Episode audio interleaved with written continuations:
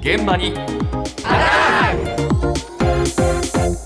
朝の担当は田中ひとみさんですおはようございます。おはようございます。今日は特殊詐欺をどう防ぐかというお話です。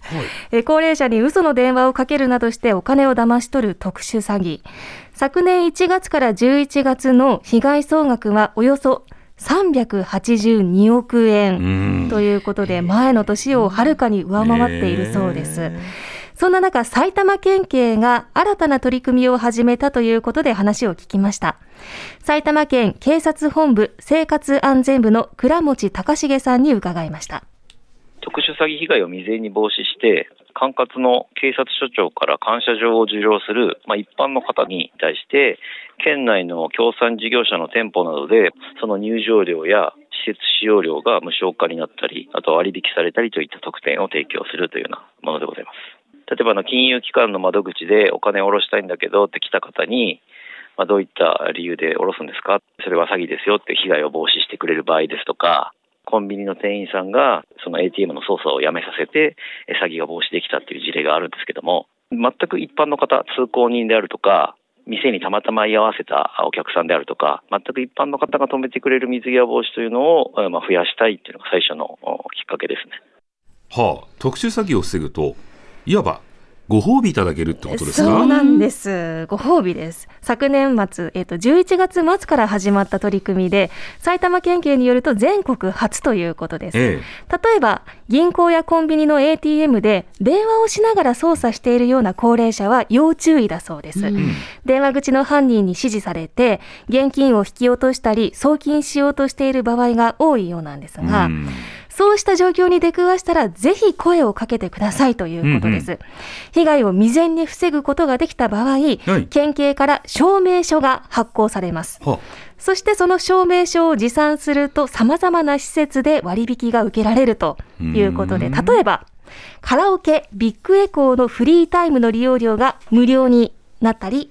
東武動物公園の入園料が無料になったり、まあ県内191の施設で優待を受けられるということなんです。はただし、金融機関の職員とか、コンビニの店員さんなどは対象外ということであくまでも一般の人が対象になりますので、はあはあもう県民みんなで目を光らせていきましょうというような趣旨なんです。表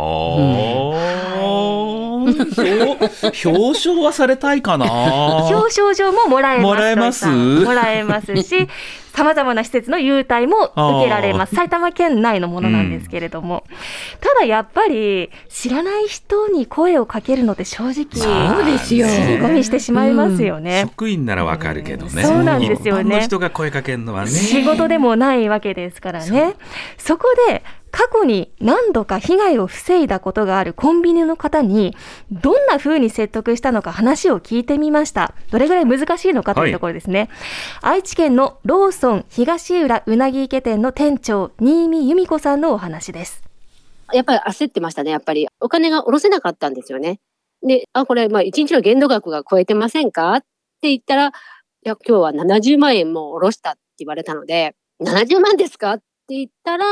もうここに来る前に他のコンビニ4店でお金を振り込んだって言われたので、これは詐欺だなと思ったんですよね。そしたら犯人と携帯電話がつながってる状態で、あのやり取りを私としてたので、いやもう電話を切ってくださいって言って、警察に連絡をした。ちょっと私も4件も他のコンビニでどうして 防げなかったかなと思って聞いたら、大丈夫っていうふうに言われたとは言ってたんですけど、まだあと40万円振り込まないとパソコンが修理できないって言われたから、ここで40万円振り込みに来たって言われたので、いやもうそれは本当おかしいですよっていうのをもうとにかく何度も あの言ったので、大丈夫大丈夫詐欺だよって言われてもやっぱりそれがな何なのかがわからないっていうのがもう本当にこっちは不思議で、うん、わからないの、わからないんですよね。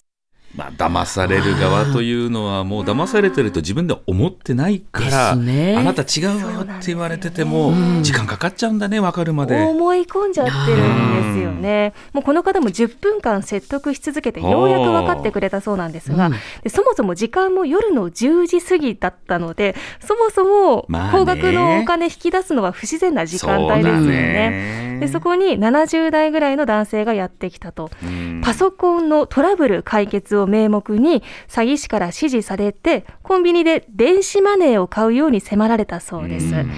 でこの時買おうとしていたのは Google プレイカードというものです。他にも Apple ギフトカードとかうん。Amazon ギフトカードとか多くの企業が導入しているプリペイドカード式の電子マネーでして、直接お金振り込むんじゃなくてこういうものを買えと。間にこのカード買いなさいと挟んでるわけですね、そうすると足がつきにくいそうなんですけどね犯人側からすると。で今この詐欺がすごく増えてるようで、こういったカードを購入させた上で裏面に番号が書かれているので、はいその番号を電話で読み上げさせて、うん電子マネーを遠隔で騙し取るっていう手口がね全国的に増えているそうなんです。うん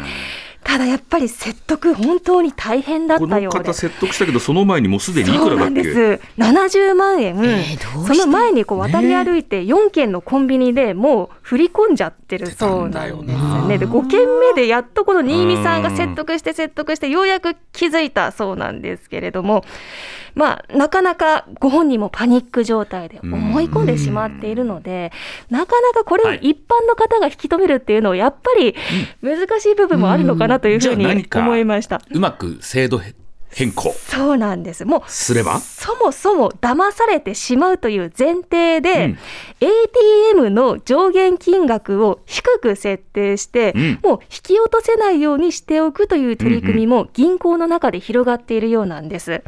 え続いて関西未来銀行の成長戦略室担当小玉康さんに伺いました。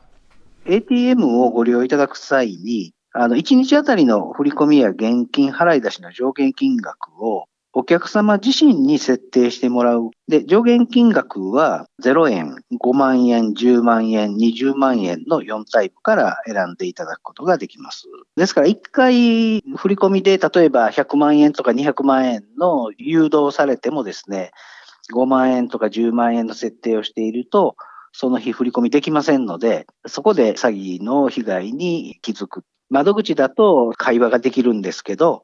ATM の場合はもうご自身で操作をされるので、正しい振り込みなのか、詐欺の振り込みなのかっていうことをお声かけすることができない。覗いたりしないですよね。ですから、これはもうご家族、特にまあお子さんが念のため設定しておいたらって背中を押していただけると非常にありがたい商品だなっていうふうに思っています。まあ最後のそうですね。うん。ご家族がうん。セーフティーネットでこれそうなんですよ。設定をね。はい、ぜひ促してほしいとうんおっしゃってたんですけど、昨年末から関西未来銀行が始めた生活口座に上限をかける取り組みです。はい。で限度額の設定自体は他の銀行でもやってることなんですけれども、この限度額変更する際に家族に連絡が行きまして、はい。家族の承認がないと金額変えることができないというオプションもあって、これが珍しいそうなんです。なるほどねなのでこれによって、まあ、緊急時どうしても100万円振り込んでほしいって指示をされて、うん振り込もうとして、でも上限引っかかってしまうじゃないですか。うんうん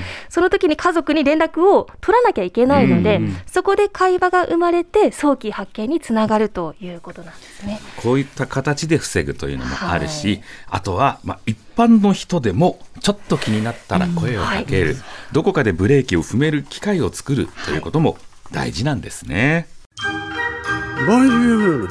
三輪明宏です。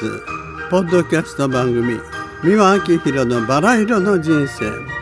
配信は毎週日曜日と水曜日です。忘れないでね。